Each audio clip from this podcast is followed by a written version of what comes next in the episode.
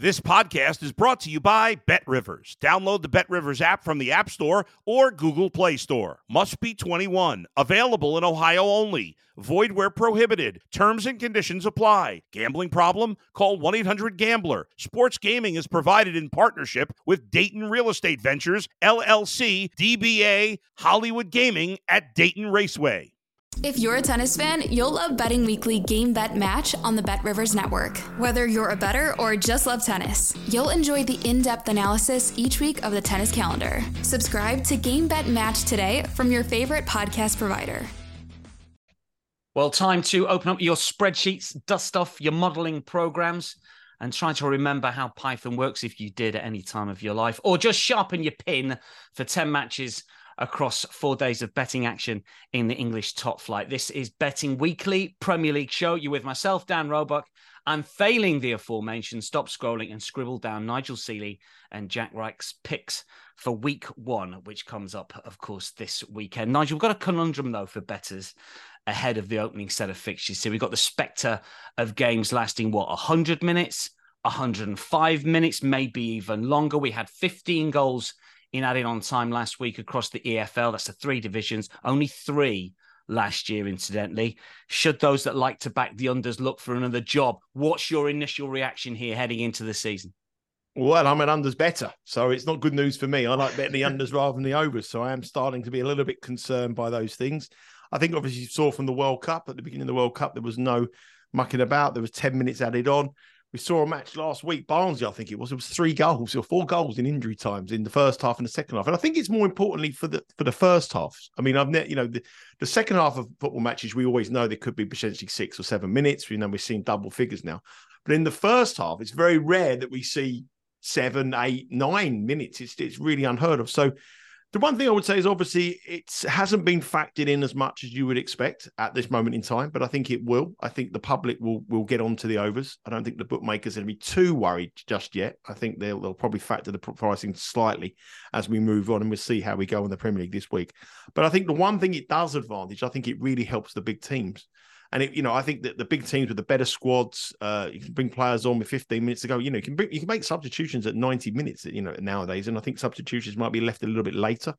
Um, and I think obviously the teams with the better squads who who tire teams down eventually that will help them. So I think I don't think the the minnows will be helped by it, but I, I think if if a game's drawing nil nil and, and their backs against the wall, a team and the, and the favourite keeps pushing and pushing and pushing, we'll eventually see a late goal for them. So I think it would suit the better sides than the than the lesser known sides.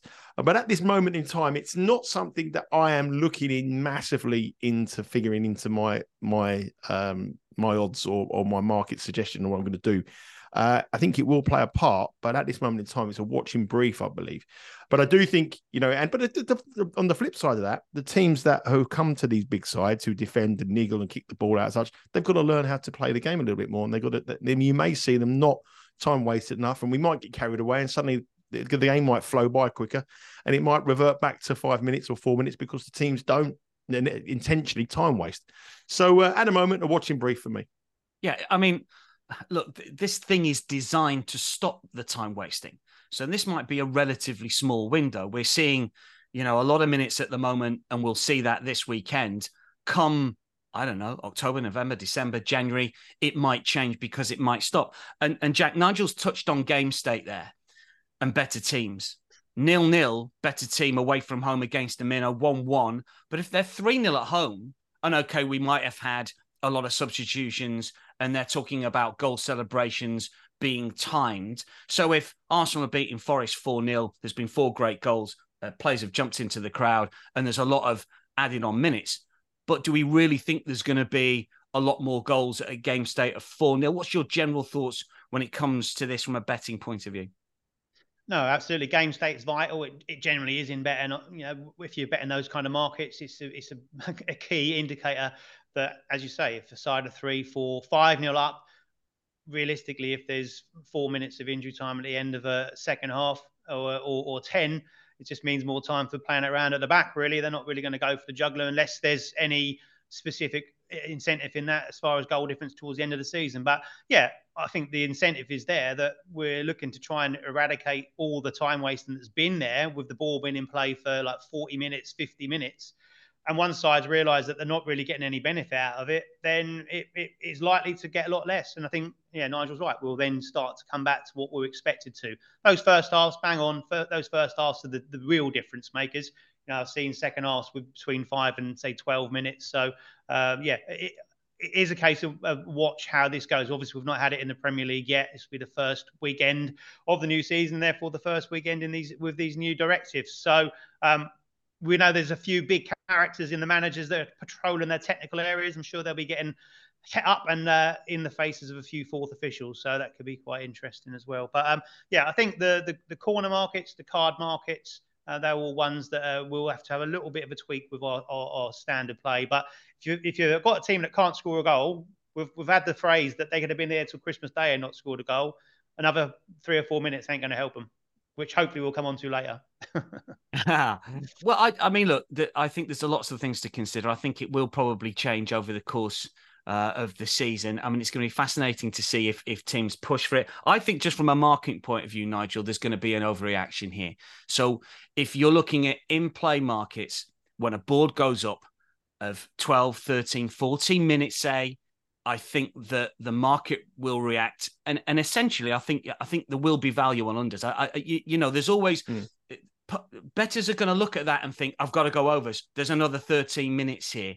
I think there's going to be overreaction, and it might take a little bit of time for that to settle down. I don't know what you think. Yeah, I agree with that. I'm always think there's value on the unders anyway. That uh, so yeah, I think the market will just go go crazy. You know, I think Jack's point is definitely right. I think the derivative markets, the corners, the bookings are the ones that will be affected much more than the total goals. Because if there's 10 minutes injury time, what is it? 0.2 of a goal? It's, you know, you're still heavy minus money not to score in that period of time. But I think the corners, and obviously if a team are chasing the game and they see 10 minutes on uh, and on the on the board, then obviously the corners will be affected. So I think they're the markets that you would have to adjust now. Total goals, not so much. But one thing I want to pick you up on, Dan, before we go, we've already we've been three minutes in or two minutes in, I think, of the new show. We've already had one unnecessary Arsenal mention uh, when you said Arsenal formula. You had 20 teams to choose from uh, in, in the Premier League, and you chose Arsenal leading 4 0 against Nottingham Forest. Now, uh, for is, that a, yellow, is that a yellow card? Yellow card? Is that a yellow card? For Roebuck. Is no that a warning? unnecessary Arsenal. It's a warning official warning. All right, Arsenal unnecessary mention number one, yellow card. Just, these directives just, are tightened up even for the new directive. On, we've their fate spoken about it. It's a yellow card offence. Just, just on yellow cards, uh, Community Shield. I mean, people were players were were you know not even kicking the ball away, but it, you know touching the ball. Uh, uh, it's one of these things. First few weekends of the season, I remember a few years ago with um, pushing and, and, and pulling inside penalty areas, a lot of penalties, and then literally about three weeks later, it all dies down. And do we expect the same, Jack, when it comes to sort of yellow cards and that type of thing, or, or do you get the feeling they might be a little bit stricter this year? I feel exactly what you then said. I think we'll get a two or three week spike mainly, and, and we, have already heard it where the where the likes of Pep have, have already started to crank the pressure up. That'll only intensify if they start seeing five, six, seven of their players getting booked on a on a weekly basis. And you're right, that's a perfect one. That that, that in the penalty box, as soon as a bit of touching, we were getting penalties left, right, and centre. Um, and uh, and then it got eased down a little bit. And we even saw it in the World Cup again with the time side of things. That we started off by going, wow, we're getting all this like ten minutes injury time at the first half and second half, and then it's slowly reverted back to type. So uh, yeah, I think there'll be some pressure applied um, and some conversations behind closed doors if it, if it does look like it's going a little bit out of hand. It's going to be interesting. Lots of new rules. The the time is is the biggest one. There's going to be some big numbers coming up on the boards. Incidentally, uh, anyone goes to games. If you're clever, if you look at the fourth official about 10 seconds before the 90, a lot of them they will check their board. They'll just give it a little flash, a little flash to themselves. And if you're quick and you're looking at the right minute and it comes up 16, you can guess that. I mean, it might be a situation here, Nigel, where you might become an expert of how many minutes is going to be predicted, and you can just have a little in just before the board goes. I find up. it every time I've ever tried to have an edge on something, I've always proven it's always gone against me. I've always tried to have it. so knowing my luck, I'd see 16. That, bet the bet the over, I think the 16 minutes, and substitute number 16. That'd be, that'd be, that'd be, that'd be my luck. um, the one thing I would say is, I mean, last week we saw so many uh, yellow cards in the championship. I think they're averaging about five a match. So many red cards. I was at a game last week, uh, and there was a red card in that match as well in the football league. There was a lot of red cards around, and that, the, the average price for a red card this week with Bet Rivers is around about plus four fifty five dollars.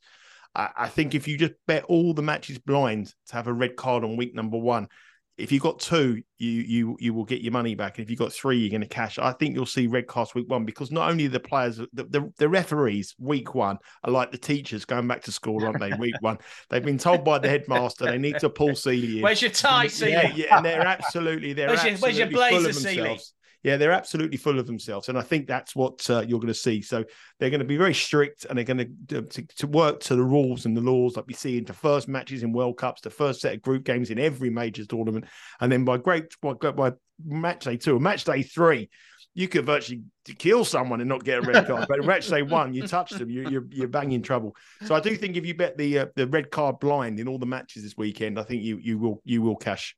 Look, get get get on board the trends early. They don't last. Uh, odds compilers, traders can get it wrong. It'll settle down. These are opportunities. They always are opportunities right at the start of the season.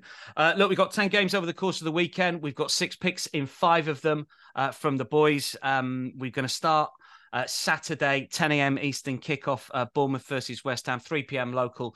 Bournemouth here plus 175, West Ham plus 163, the, uh, the draw plus 235. Nigel, um, we're going to start at Dean Court. Well, it is Dean Court to me. You've took West. You've took West Ham to go down. I bet you're even more pleased now that Harry Maguire looks like he's going to join. You know what? I'm uh, I'm, I'm not, I'm not a, a big anti. You're not a Maguire basher. No, I'm not. I'm not. I mean, I've I mean, I've I've followed a lot of England games over the years. He's always done well for England. I think he's probably at the wrong club. I think Manchester United, you know, is a big club with a with a big expectancy, and he's on the he's he's highlighting everything he does, and every mistake is highlighted. I think, yeah, Leicester was brilliant. I mean, he hasn't got the greatest amount of pace, but you can't fault his commitment. And I think going to a club like West Ham is actually a good move for him. I think he'll be good. I think he'll do well there. I think he'll be liked. I think he, you know he'll win them over, and I think he's he's wholehearted in his commitment to the cause. He's excellent. I just think it's a wrong club for him, and I think that he's probably not at that level, Championship, Champions League level. Um, so I think it'll be a good move for him, and it's probably I think it's a negative for my bet. Actually, I, I was I was I wasn't really happy with that. Um, I think there's problems at West Ham, though. Obviously, they haven't signed anyone as yet, but there is obviously talk about Harry Maguire going. They've agreed a, a, D, a fee. Um, Ward Prowse is obviously a player that uh, is linked to go there as well. I think he'll be a great signing for them. So, you know, I, I am slightly concerned of that, but I just do think there's deep rooted problems at West Ham at the moment. I mean, look at the players who, have left Lanzini, Rice, uh, uh, um, is linked with a move to Manchester City. Uh, the the striker who's gone off back, I can't remember his name. Scab, what's the guy's yeah, name? Scamacca. Scamacca's gone as well. Uh, so these are these are big losses for West Ham, really, and you know, especially Declan Rice to, to lose that void on the on the pitch and off the pitch is huge. And when you look at the transfer business done by West Ham currently compared to the transfer business done by Bournemouth, now Bournemouth of all the teams, you would think Bournemouth would, would never be able to to outspend a, a club like West Ham, but they've spent 60 million pound this year on players. That's a huge amount of money for a club like Bournemouth, 60 million pound, and their their acquisitions are really solid. They're really good players, and I think the manager is a brilliant appointment. I mean, he's going to be. I think he's a great point. We have, we have Vallecano last year. And I think that that is um, Iraola is the manager there, and I think that is a big, big upgrade on Gary O'Neill. I mean, I know Gary O'Neill's gone to Wolves, and I know he did a sterling job, but this is a proper European coach here. And I think Bournemouth uh, are underrated in this match. I think if you spoke to both sets of fans, how they would look at going into the season in terms of optimism, I think the West Ham fans would be not happy hammers. I think they'd be very, very upset. And I think Bournemouth fans will be full of it. And um, I think this is a tough match. I know West Ham went there and won 4 0 last season, but this is a very, very different West Ham side. Life without Declan Rice, a manager who is now minus money to be the next manager to lose his job. As we stand now, haven't brought in a, in a, in a signing and had a pre-season that has pretty been abysmal. I mean, they were absolutely useless last week by all the reports against Leverkusen. Uh, they got beat by Rennes as well. And I'm going to go for um, Bournemouth here on the draw no bet. Um, I think it's plus 102. Is it plus 102? And was it, uh, where's my Evens. prices? Yeah, even money, even money. So um, yeah, I'm going to go for Bournemouth and the draw no bet, and we get our money back as a push if the match ends in a draw. I'm anti West Ham until they get uh, those players in the door. And there's a lot of people who are heading for the exit at the London Stadium, and uh, including the manager, I think, within two or three weeks. Think odds compilers, Nigel, look at West Ham, they look at the wage bill, and there's a lot of correlation here between odds and wage bills. And they say, well, they pay so much out, they've got so much money um, that they always price them just a little bit too favourably. And you will know that amongst the media, there's an awful lot of West Ham fans out there. So therefore, there's a there's always going to be money for West Ham positively from from enough of their supporters in in fairly significant positions. And Bournemouth have probably gone under the radar a little bit. I mean, I don't know if Maguire, if he does sign, he's going to be he's going to be included. Likewise, James Ward-Prowse, although he did play for Southampton last weekend in. Uh, in I know, just one other thing, Dan. The other thing I think about it as well, and I think Bournemouth, and I know it sounds silly, but I, am a massive believer on weather. I, lo- I, love weather conditions. It's a huge factor in my in my determination how I, how I bet. And the weather's glorious at the weekend, and Bournemouth is a, is a lovely place to go and play football this time of year. And Bournemouth are a good footballing side. I wouldn't fancy this Bournemouth side in cold uh, in, in a November, December. But first day of the season, in in a lovely day, good footballing side, good footballing manager, good players. I think they will outplay West Ham, and I think West Ham will take a very long time.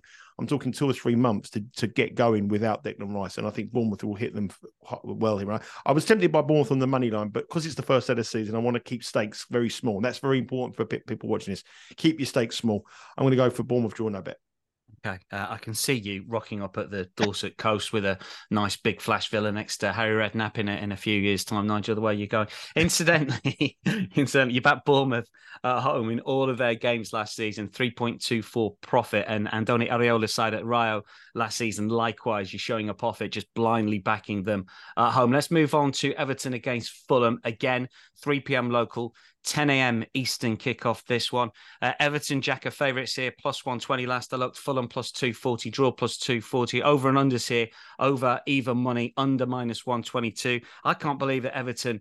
Uh, well, I can believe Everton are favourites, but not to the extent that they are. Every single season, it seems the summer affects these odds compilers, uh, Jack, and they forget how bad Everton were, not last year, but the year before as well. This is a side that's avoided relegation by, you know, this margin, you know, tight margins last couple of campaigns. I think that the the the compilers have got this wrong. Just just I know your tip isn't this, but just on that front, why Everton almost even money? I was very surprised that we, we did when we did the future show. I say Everton one of the ones that I've actually got to go down. Um, wasn't my official tip in the end, but I, I, just feel that they've got to that point, as you said, they've been on the edge of the cliff the last two or three seasons, and as if to say, well, Everton have been in the Premier League and in the top flight for for like ever. They're just going to stay that way, but they just continually get worse. Really, it seems each season. And last season they just about got over the line.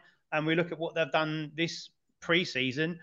Who have they added to the side? What what have they changed from from last year? And it's not a massive improvement to say to say the least. Added Danjuma, a little bit of a wild card. Is he going to produce what he produced at Bournemouth? We'll have to wait and see. Hasn't done much over the last couple of seasons. And they brought Ashley Young in, who is ready to retire. He'll be going down the south coast with Nigel and Harry Redknapp soon. but it's like there's just there's just nothing there, and they've kind of relied on that last few games of the season for their support to to galvanise and, and drag them over the line. And it's like I say, the, the, the dial's been reset over the last two or three summers to go, oh, well, Everton, they'll be better this season with no grounds for that, in my opinion. I've got to say, speaking of no grounds, last season at, Goodison Park, mm. is that going to be any sort of factor? Do you think is it going to help them, hinder them? Uh, this season, I don't think it's going to have too much of a factor. Um, obviously, the pressure will be on massively to make sure that next season they're going to be in their new stadium in the Premier League. But I've got a funny feeling that, that they won't be because I just think that other sides around them are better than than they are. They've recruited better. They've got better setup, um, more stability.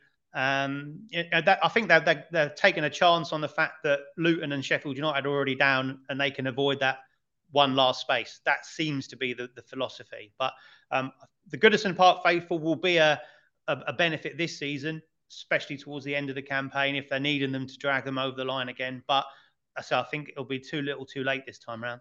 The only, the, posi- the only, only positive for them, like Dan, sorry, before we get the bet from uh, Jack there, sorry about that. The only positive for Everton, if you are an Everton supporter, is obviously they, have got main, they, have got Calvert Lewin back, haven't they?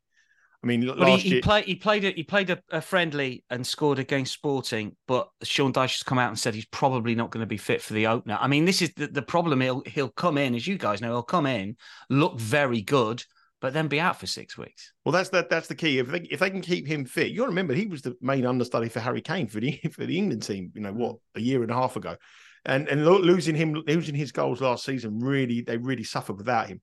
If he's fit, and he, he I think he probably be able to get be that twenty goal a man a season that can keep them out of trouble. But without him, I agree with Jack. I think they're in big trouble this season. What is the selection, Jack, for this one? Yeah, the selection is under two and a half goals, and I think maybe I I was surprised that we could play it. It's minus one twenty two, and Everton were one of those sides that I'm happy to oppose as far as goals are concerned, especially when they're at home because they can be a bit tight defensively. And this might be one that we've seen a little bit of juice in it because of the fact of thinking, oh, we're going to be in, getting loads of minutes. But they're a perfect example of if you haven't got people to score goals, you could be there for three hours and not not be able to, uh, you know, to get get the goals that you need. So. Um, last season, 16 goals in 19 home games. Um, that under Sean Dyche, obviously, he came in halfway through the season. He had nine home games and they managed seven goals in that period of time. That says it all. Um, they never scored more than once at home under Dyche either. So uh, that's the pressure that they're under. And you look at the, the top goal scorers last season, they kind of relied on Thunder Blasters to, to, to get the goals. They weren't like cutting through sides.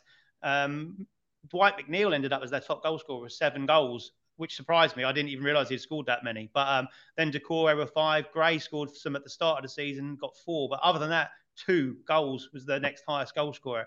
That's a recipe for disaster as far as that's concerned. And obviously, great grounds for a bet going unders here. Um, you look at pre-season, as we've already mentioned, Danjuma and uh, Ashley Young coming in. Is that going to change what Everton produced last season now? No. Nigel's right. Get Calvert Lewin fit and getting regular game time, he will get double figure goals at least, and that probably be enough to get them the points. But it's a big if in keeping him fit. So pre-season showed exactly what Sean Dyche is about. He's looked to keep the structure, he's looked to keep it tight. The phrase is you can't polish a turd. And I think he's looked at that front line and he's gone, I ain't got I can't polish that. So um, he's going to try and get that back line as tight as he possibly can. The last four pre-season friendlies saw three goals combined. One of those came in the 96th minute, and that was against Stoke, who were in the second tier in England. Um, there was a 3 1 0 wins. Stoke and Wigan, third tier of England. And that game you talked about, Sporting, that was a Dominic Calvert Lewin penalty. And then they drew nil nil with Bolton, which is the third tier in England as well. So, not exactly given the, the, the Goodison faithful um, excitement ahead of the new season. I think they're going to be in for some turgid football, some backs to the wall football, and some tight, cagey games. As far as Fulham are concerned, they've had a bit of a disastrous pre-season as well, off the fit, fit field as much as anything. Mitrovic obviously linked with Saudi and saying he never wants to play for Fulham again, but it looks like he might well have to. Um, Willian signed a new contract, then he got tapped up by Saudi money as well. So we're waiting to see whether he's going to go or not. And of course, the manager as well has been linked with going to Saudi. So there's lots going on there. Um, and with those players out of the picture, again, you've got to look to see where the goals are coming from from Fulham. 14 for Mitrovic last season, and bearing in mind he was out for a long stretch after that disciplinary problem. Um, then you're looking at Vinicius and Willian, next top goal scorers with five goals. So not a lot going there. They were quite loose at the start of the season. They were one of our go-tos for over goals, Fulham. Uh, and then it seemed to tighten up and they changed it. Um, seven of the last 11 away went under two and a half goals. So um, that trend take to continue here, especially against Everton. See, it's been a very tight one. And I'm interested to see if Nigel's got his nil-nil radar out of the box after the end of last season and when it's going to come in play. Because I think there might be one somewhere on match day one in England. Hmm. We're still. I'm waiting for it to be upgraded. It's coming back from China. Waiting to come back. The nil nil. I haven't. I haven't read the instructions yet. But uh, the nil nil. The nil nil detector usually comes out. You know, a little bit, little bit more into the season. But uh, the games will be tight here, and obviously the nil nil detector has to be new, new conditioned after the extra. Absolutely, the extra yeah. It needs an upgrade. Yeah, it needs an upgrade. It, yeah. And that's the way uh, to see. Unders for Everton, Fulham at Goodison Park. Uh, Brighton, Luton next up again. Three o'clock local, 10 a.m. Uh, Eastern time. Uh, Brighton short price favourites here. Luton not the biggest price on the weekend slate. I can't tell you the team that's the biggest price on the weekend slate because if I mention the team that they're playing, then I'm going to get a second yellow card from Nigel. but we need you. we're, not, we're, not, getting, not getting you. You're not. You get away with a booking now because we need you to the end. You might get oh, one. Okay. This, this is just be a warning. Is, the fans are going to go nuts and they say, "Well, what about the first one?" Yeah, um, this, po- this podcast is like the this is like the, the Premier League. We've got extra ten minutes at the end of it now, so we can, we can get rid of you at the end when we don't need you. We need it's you. An orange card. Forest Forest are the biggest at Arsenal, uh, plus fifteen hundred. Anyway, uh, Nigel, uh, I I looked at this game for Luton, and I think if if they if they're going to start well, I thought they probably need a home game. They don't need Brighton away for me here. I mean, they're plus 950 to win. Brighton are very, very short. I wouldn't back them at that sort of short price, but this is a tough one for me for, for Luton back in the Premier League for the first time in 20 odd years. Well, it's an amazing story about Luton getting into the Premier League, obviously going from League Two or non-league football not so long ago, all the way up into the Premier League. And, and the American audience have got fascinated by him because of obviously they've been looking at the every sort of uh, show I do on, on various different American channels. They always talk about Luton, show that picture of the of the stand with the with the guy's house. You know, you know that's how they they sort they've got a sort of image of a Ted Lasso kind of thing going on with with Luton at the moment, and it's a great story if they get there. But unfortunately, I think it could end in an absolute disaster this year. I, I really I can't see the fairy tale lasting. The players just aren't up to the level of what we would expect in the Premier League, and I think it's going to be a real real long season for them. I think that. Uh, you know, they've got to be looking at next year already, thinking how we're going to get back and why we're going to be stronger. Um, and like what you say, uh, Dan, if they had a home game, I think they'll pick points up at home. I think they'll shock some teams at home, but away from home, that plastic sure. pitch is tough, isn't it, for the opposition to play? yeah, yeah. But um, I tell you one thing: uh, they've got a good young player, two brothers, Brian and Mark Stein. No, that's uh, Ricky Hill. great, they, these are players from many years ago who were Luton players. Uh, but let me. Uh, the, the thing is here is that at the end of last season, Luton's road form was really bad. I mean, they only won one of their last seven going down the stretch in the championship. And uh, that win was at Rotherham, I think it was. And uh, you know, it's all, all, fair, all fair, all fair. You know, Rotherham, Brighton, and, and, or Rotherham. There's a polar opposite between the two mm. sides. I think Brighton, uh, obviously, what they did last year, they want to build. They're owned by obviously a very, very um, wealthy owner and a very, very um, an, an, owner that wants to progress. He doesn't want to sit and stand still and say, okay, we've made Europa League. He wants to go even further. He wants to win some silverware. They got to the FA Cup semi final last year, but they wanted to win the trophy. They want to get into the top four. That is their ambition. And whatever Mr. Bloom, uh, Tony Bloom, who's the owner, does, whatever he sets his target on, he gets. So um, the, the acquisition of, of, players and talent at Brighton is the best probably in world football in terms of how they scout and what they sell players for 100 million and buy replacements for two and then sell them for 100 million. They're geniuses in recruitment. So there's no problem with Brighton. They'll have a system and they've got an, ex, an excellent manager. I mean, a, a, probably one of the best managers in the Premier League who uh, will be looked out for if, if, any of the top four are struggling or if Tottenham, for example, don't do well. I think they'll be making an approach with the Brighton manager here. So Luton, what chance have they got? Well, very little, really. If you look at uh, Brighton's form last season at home, they only lost once against a bottom half side. They they pretty much beat them pretty easy. If you they beat Southampton three one, they beat Wolves six 0 West Ham four 0 Chelsea are a bottom half side. They beat four one. They also beat Leicester five two. Uh, beat Liverpool three 0 as well. So, so you're putting Brighton, you're putting Luton into that. Luton are way, way off the pace on those. Six of the ten matches against bottom half sides, they they won, they covered the one and a half. And I would argue that out of those ten last season bottom half sides, Luton would be the worst out of all of them. And, and I think if this was a match other than the first game of the season, I think Brighton would probably start about minus 500 for this match. I think if it was like Christmas time, and we saw how bad Luton are and how potentially good Brighton are, I think Luton could start off in matches away at Manchester City as like the highest price the Premier League's ever seen. I think they could be. I think on the exchanges, I think you could get hundred to one Luton to win. I think they'd be the biggest price. You're never going to get hundred to one. Why not? We've You're never going to get 100 to 1 about a, a, not? team. We've had, a, we've had a 50 to 1 shot. We, and we had a 50 to 1 winner. Sheffield um, Sheffield United beat Man United at 50 to 1. I think it was Sheffield United. Yeah. We've had 50 to 1 shots from the Premier League. Blackburn. Blackburn beat Manchester United. There was 66 to 1 on the exchange. Yeah. I think you'll get. I think you, Man City. It'll be pushing up there, but I, yeah, 80, I'd, 80 I'd, I'd find it, I find it hard to believe. But hey, look, I know what you I know what you mean. I, I think this is a, a, a really difficult game for just just on Brighton. I actually just go back, just continue with your bet because you were getting halfway too well, more than no. no I was, I was more. I was basically just giving you the bet. Basically, six of the last ten, uh, yeah. six of the ten matches against bottom half cups last season, Brighton have covered the one and a half handicap. I would say that Luton are the worst team out of all those ten teams that finished in the bottom half of the last year, last season and I'm going to go with Brighton minus one and a half. I think this could be a real, real bad afternoon for Luton. I think the euphoria of getting to the Premier League, they're going to be hit with a, a, a reality bang here. I think this could be 4 5 nil to Brighton, Min- minus one and a half Brighton at minus 104. And if you were playing a team and there's 10 minutes on the board at the end of the match and then at half time, Brighton are not one of those you teams. don't want Brighton, do you? you not want to be Brighton your opposition. So minus 104, just just just a little bit under even money. Uh, Brighton to win by two goals or more against Luton. I think you're right. I think I think this is going to be the last time you'll get odds such as that for a team like Brighton, let's call them, you know, top eight or top 10 team um, against Luton. I think that that handicap for around about even money, uh, you're going to have to go, you know, minus 175, minus two. It's just going to go up throughout the season because Luton could hammer. Just on Brighton, uh, you, you mentioned it briefly there and, and the revolving door of very good players. I mean, at one stage, eh, you know, is Tony Bloom going to going to go to the well of, of South America and, and Eastern Europe and wherever he gets his players from and find there's going to be nobody there? But I always think there's there's got to be some sort of regression sometime. There never seems to be. I don't know if the odds compilers take that into consideration or, or just they buy into what Tony Bloom does and says, well, they're just going to be the same as last campaign. Is it going to run out at some stage? Do you think?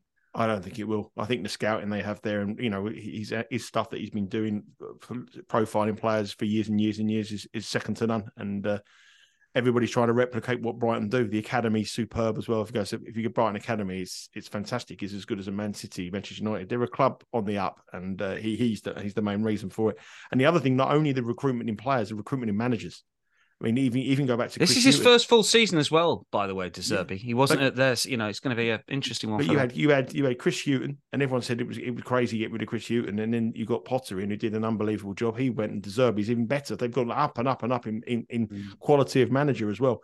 Just a club that's run right. You won completely. If you want, if you're looking at a model of a football club, Brighton are, are that, and uh, I think Luton, the fairy tale has been brilliant. The story's been fantastic, but they're going to come down to earth with a big bang on Saturday.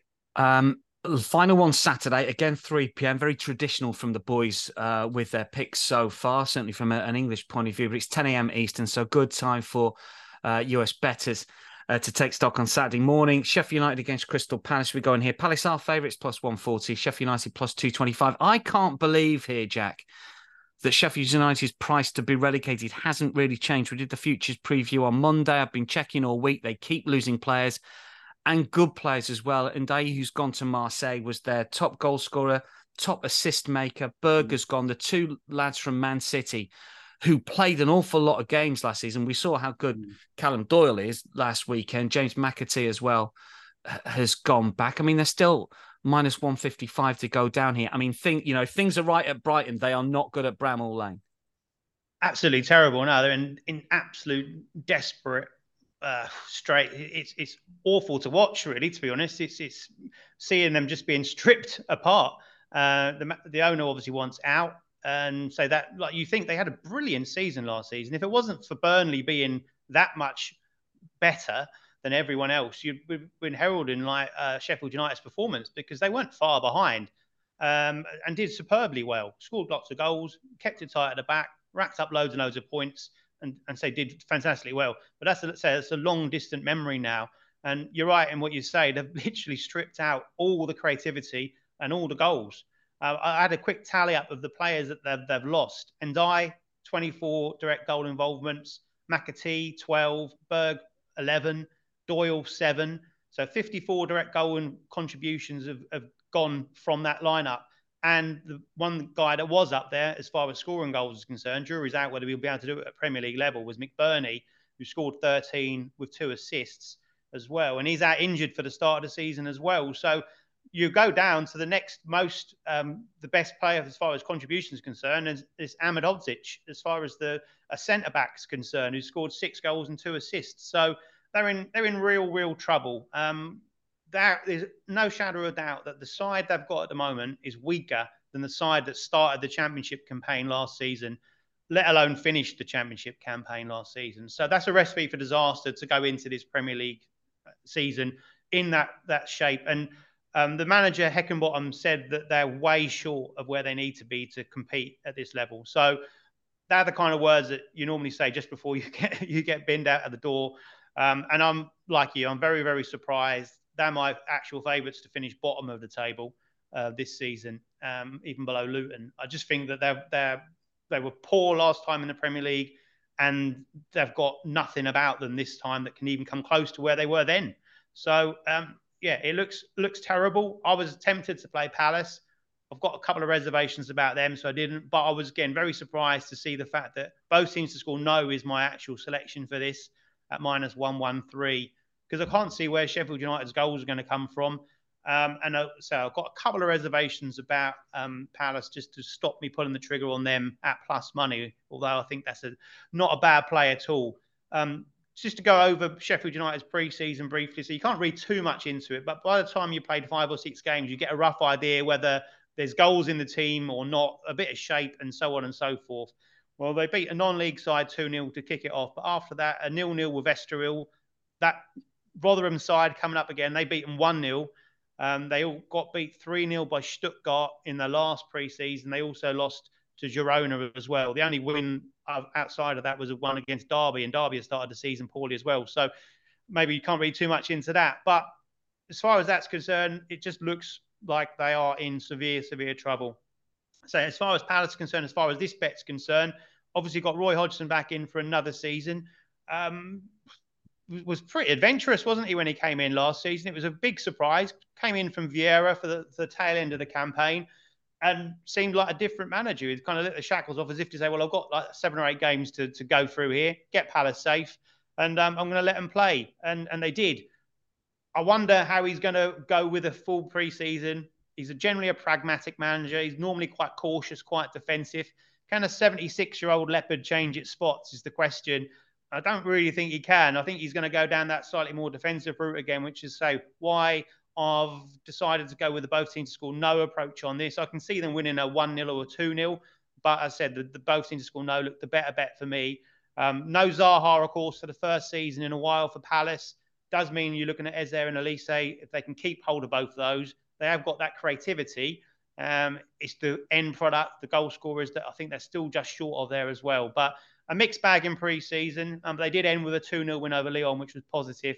Um, three of the last four games last season were both teams to score no, and 58% of all games uh, across the campaign were as well, including two of their three road games against newly promoted sides, which of course Sheffield United are this time round. So I like the price because I can't see too many goals from either of these throughout the course of the campaign. So in this game at the start of the season, it's a no on both teams to score for me. Yeah, unders is minus 148. Both teams to score no seems better value, doesn't it? Uh, minus 113. Um, final game, we're going to go to Monday, and you both got picks in this one. We just briefly mentioned Roy Hodgson and and uh, and the bounce that he had when Patrick Vieira uh, left Crystal Palace. Nigel, I don't know about you. I thought that Hodgson was really lucky because uh, Patrick Vieira had some very, very difficult games and Roy Hodgson had some very easy games. But uh, you two talked about Julen Lopetegui uh, earlier this week. You've managed to get him the sack, or at least he's left on your say so potentially. And they are a big price to win at Man United on Monday night. This is 3 p.m. Eastern, incidentally, on Monday. Uh, minus 315 United, Wolves plus 850, draw plus 475. Usually, when um, managers go, we expect a bit of a bounce, but I like Lopetegui as a manager. I think he's he's just you know, he's been frustrated with what's been happening at Wolves. I think there's a touch of FFP there, and they didn't really sign players that he wanted or could. Um, they didn't really. I'm trying to work out how many players that they did sign. There wasn't that many. I mean, what's your take of the situation at Wolves before we get your your play on this one?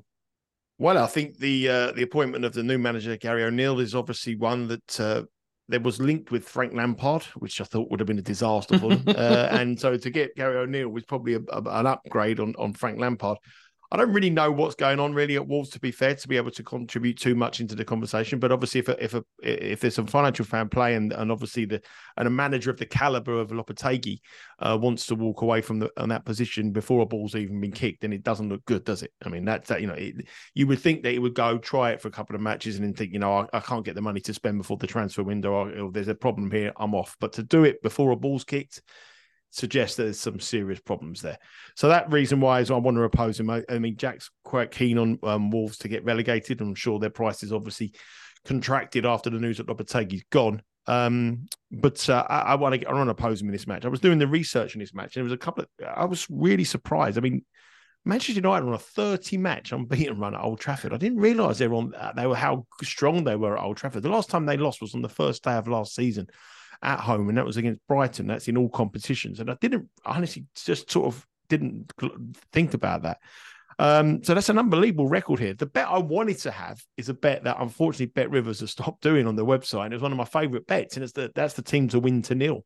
I love I love that bet, especially in a match like this. So if it, I, I, would advise uh, Manchester United to win to nil, but I've gone for another option here, which of brings in a nil nil draw as well, and it's Wolves not to score.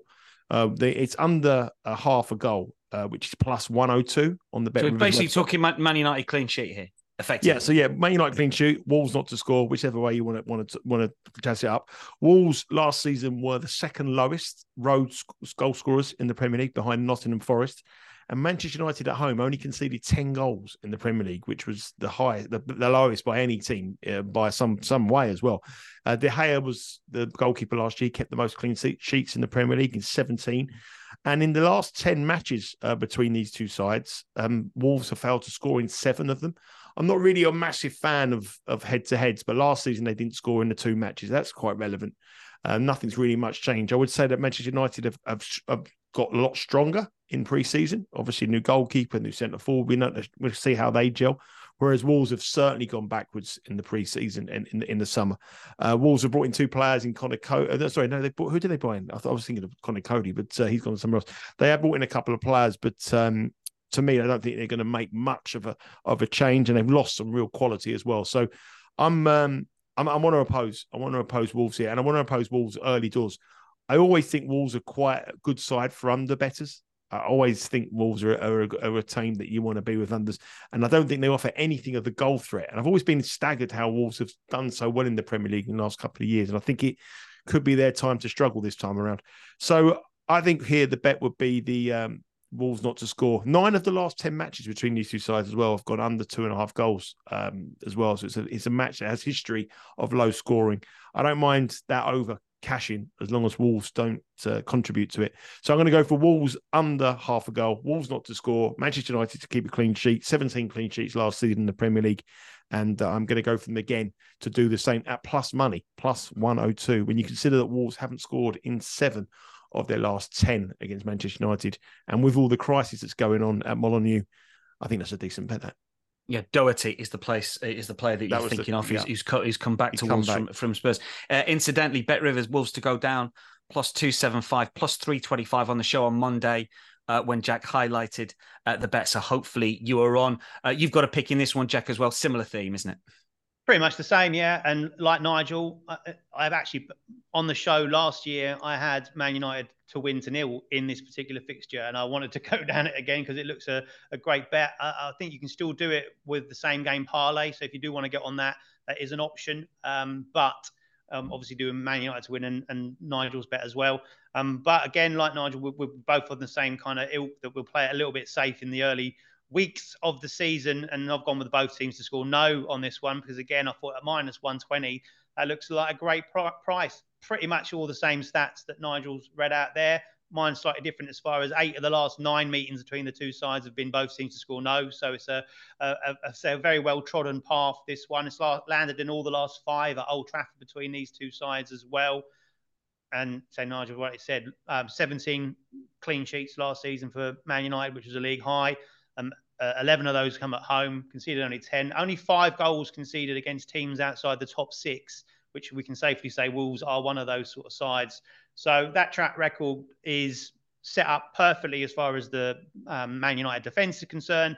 And again, as we already talked about, Wolves' uh, attack is rank, to say the least. Uh, 12 away goals uh, last season, failed to score in nine of their 19 away games, 31 across the whole season, across all venues was the lowest total in the division. So shows you what it's about. And that was with Lopetegui in charge for a good half of the season. And say it's certainly a downgrade um, with Gary O'Neil in charge, who I imagine will set up this one very tight, look to keep it compact, look to keep the uh, as, as say tight as he possibly can, possibly nick something on the break. Can't see it happening.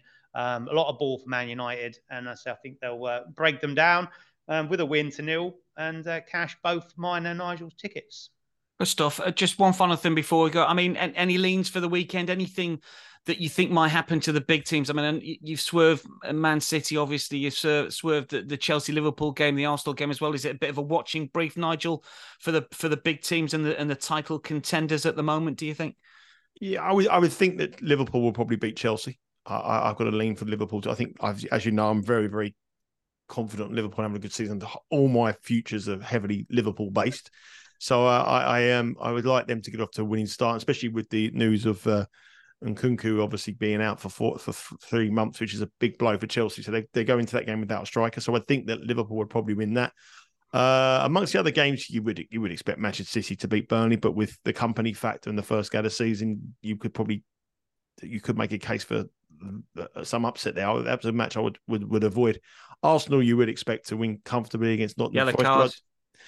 Yeah, I, I think I think you I think that Arsenal would expect yellow card. You're off. It's a good job we're in the 90th minute. No? Yeah, well, that's right. Anyway, that's me done it. So, um, uh, uh, no, I, I, think Arsenal will probably beat Nottingham Forest, but I think Nottingham Forest will have a good season this year. So, um, especially at home, I think they'll beat a lot of big sides. So, I think it's the first week of the season, as I said at the top of the show, first week of the season, always keep your stakes small. Just build a small bank and then uh, then unleash. I, I, have a very very good friend of mine who's a, who's a very big sports better, very big Premier League better. He won't have a bet on the Premier League till November the first, and I think that's I think that's quite wise. I think that's quite wise. So just keep the stakes small, and then when the, when Christmas comes, we just have the kids' presents on everything. Jack, any final thoughts on the opening weekend of the Premier League season? Do you know what? I think we've covered it extensively. And um, no, nothing really. So that's a no then. No, as he yeah. wants to get home. He's got a train to catch. uh, shout out for the fantasy league as well. We've got quite a few players. I didn't see your team. Jack Nigels is there. Uh, we've retweeted the code. It is five U five L five seven. I've retweeted the code. How about that, Nigel? I've had seven seven tweets so far. I've got seventy eight. You, you joined Twitter when they changed the name. Nigel Jack, thanks for your company. Uh, good luck with your picks. That's a wrap for week one of the Premier League. From all of us, it's goodbye. Make sure you stay across all of the BetRivers content on social media at Because We Win.